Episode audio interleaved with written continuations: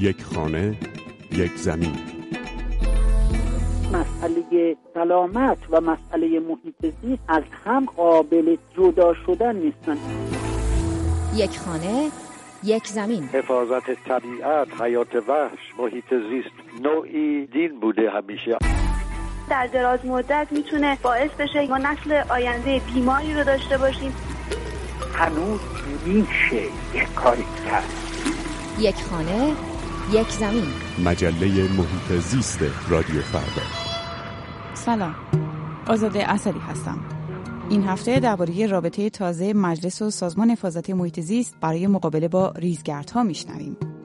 وجه مشترک همه کشورهای جهان این هست که محیط زیست یک تهدید مشترک است. یک خانه یک زمین. آسمان قبارالود این روزهای ایران گرد و خاک قلیزی که دیگه فقط به چند شهر منحصر نمیشه رئیس سازمان حفاظت محیط زیست رو راهی مجلس کرده. نمایندگان در هفته گذشته پای صحبت‌های محسومه ابتکار نشستند که از کمبود بودجه برای مقابله با ریزگردها می‌گفت و تاکید می‌کرد با بودجه امروز در دست این سازمان مبارزه با کانونهای ریزگردهایی که تقریبا 80 درصد کشور رو پر کردن سی سال زمان می‌بره. یعنی ما دو هشت میلیون هکتار رو باید بتونیم مدیریت کنیم.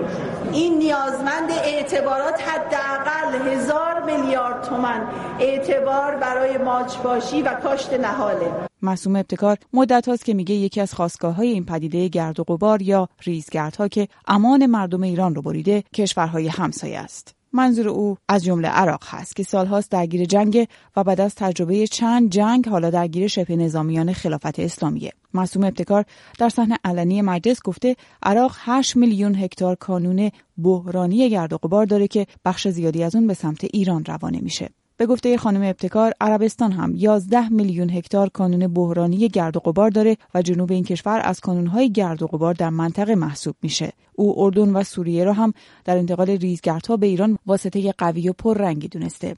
شاید سخنان او با عدد و رقم در صحنه علنی مجلس باعث شد علی لاریجانی رئیس مجلس شورای اسلامی بگه نیاز به اجرای فعالانه تر دیپلماسی محیط زیست وجود داره. مخصوصا با توجه بحث ریزگردها که یه مسئله منطقه‌ای است خوب است که تو این زمینه شما فعالتر با کمک آقای ظریف و وزارت خارجه دنبال بکنید که درگیری استانهای زیادی از کشور ما در این قضیه وجود داره. می‌دونم پیگیری اما این سیاست ورزی زیست محیطی برای همراهی با کشوری درگیر جنگ مثل عراق چقدر امکان پذیره؟ اونطور که خانم ابتکار از مذاکره تلفنیش با وزیر محیط زیست عراق گفته تمام کانونهای اصلی گرد و غباری که استانهای غرب ایران رو تحت تاثیر قرار داده در اختیار گروه خلافت اسلامی یا داعشه. وضعیت رابطه ایران با عربستان هم که روشنتر از اون هست که مسئولان رو برای موضوعی مثل محیط زیست پای میز مذاکره بنشونه. اما اونطور که حمید پوران پژوهشگر ارشد محیط زیست در مؤسسه مطالعات خاورمیانه و آفریقا در دانشگاه لندن میگه موضوع جدیتر از اون هست که بشه در دنیای سیاست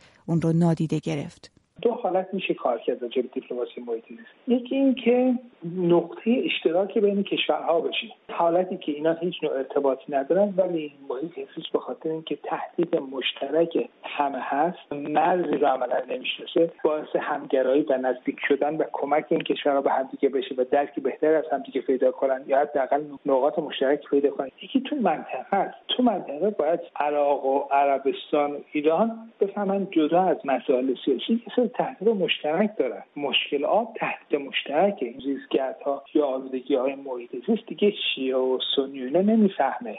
اگر نتونن تنفس کنن همه بهش کار می‌کنن. این یه بحث منطقه هست که متوجه باشن که اینا جدا از این تضادهای عقیدتی یا سیاسی یا تهدید زیست محیطی که به هیچ مرزی هم احترام نمی‌ذاره و فقط هم با همکاری مشترک قابل انجام دادن مسائل زیست محیطی ما. به مرزها احترام نمی‌ذارن. بنابراین کشوری نمی‌تواند خودش رو مستقل از بقیه کشورهای دنیا فرض کنه تا که این تهدیدات مختص کشورهای همسایه ماست معصوم ابتکار چندی پیش در صفحه اینستاگرامش نوشت کشورهای عراق، سوریه و عربستان همیشه منشأ طوفان‌های موسوم به گرد و غبار عربی بودند که پدیده جدیدی محسوب نمیشه. اما به گفته او در سالهای گذشته به دلیل خشکسالی های پیاپی افزایش دما گرمایش زمین و وجود چند جنگ و مناقشه در این مناطق گرد و غبار چند برابر شده که آثارش رو ما در ایران می‌بینیم.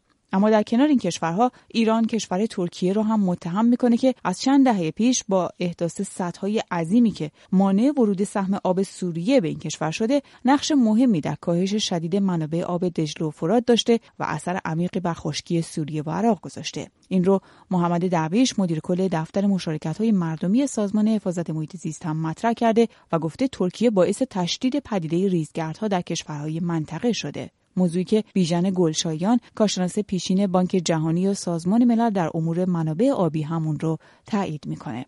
ترکیه برای مدت طولانی از اقبال سیاسی بیشتری در جهان بهرهور بود تا عراق تا ایران. بنابراین دستش باز بود برای رودخانهایی که منتهی می‌شد به سوریه و به عراق. هر کاری دلش می‌خواد بکنه از جمله صدای متعددی که اونجا ساختن. ترکام این صداری که ساختن تنها برای مسائل آبیاری یا نیرو نبود. یکی از هدفها این بود که اون اجتماع کردنشین منطقه شرقی ترکیه رو متفرق کنن و می‌شد که نوع صدها و منطقه‌ای که سدها درش ساخته شده نوعی تغییر داد که این روستاها از صدمه نبینه. مرداب هایی که در اطراف رودخانه موجود بوده اینا خشک میشه از بین میره. بنابراین تبدیل میشه به صحرا و وقتی که صحرا شد گیاهان موجودش از بین میرن ناچارن در معرض بادهای تند که قرار بگیرن یه مقدار گرد و خاک و غیر و رو به ایران منتقل می‌کنن.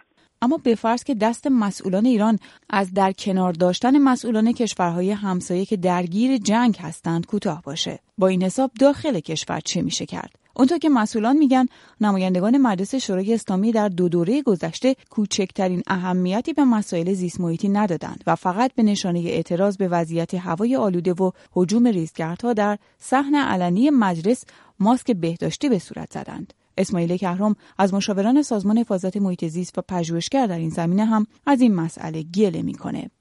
بودجه اعتباری دولت برای مهار ریزگردها احیاء ها و دریاچه ارومیه در سال 95 قطع شده. سال قبل 60 میلیارد تومن برای مهار ریزگردهای کل ایران لحاظ شده بود که از این مقدار فقط و فقط دو میلیارد تومنش متعلق به خوزستان بود.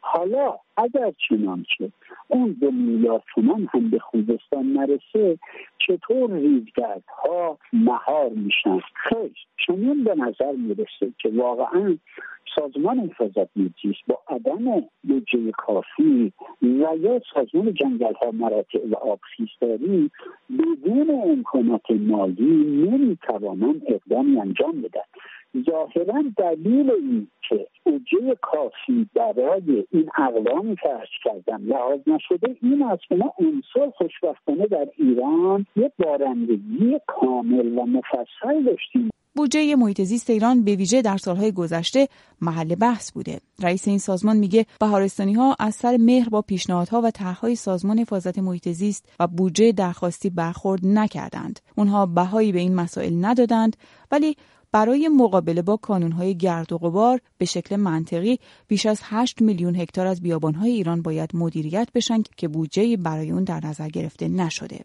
ردیف بودجه های کلان دستگاه های متعدد در مقایسه با بودجه ناچیز محیط زیست موضوع مورد بحث صادق زیبا کلام استاد دانشگاه و تحلیلگر سیاسی در تهران بود که چند پیش در نشستی به اون پرداخت می‌دونید چی تاسف آوره و گریه آوره این هستش که ما 6 هزار میلیارد تومن از بودجه سالیانمون رو داریم صرف هجاب و افاف می‌کنیم.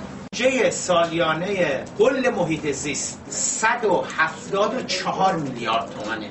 یعنی با این 174 میلیارد تومن خانم ابتکار باید هم پرسنل سازمان محیط زیست رو چه در تهران چه در شهرستان ها مواجبشون رو بده. ریزگردهایی که از عراق و عربستان میان هم باید جلوشون بگیره. جلوی خوش شدن دریاچه ارومیه هم بگیره. تالاب انزلی شده لجنزار جلوی اونم بگیره. پس فردا که هوای تهران سرد میشه دو مرتبه اینورشن میشه و جلوی اینم بگیره. لایحه هوای پاک و لایحه حفاظت از خاک در مجلس نهم تصویب نشد. حالا رئیس سازمان حفاظت محیط زیست از نماینده های مجلس دهم خواسته که دست کم این لایحه های پادر هوا رو تصویب کنند تا کمی دست این سازمان برای مقابله با آب و هوای آلوده کشور باز بشه.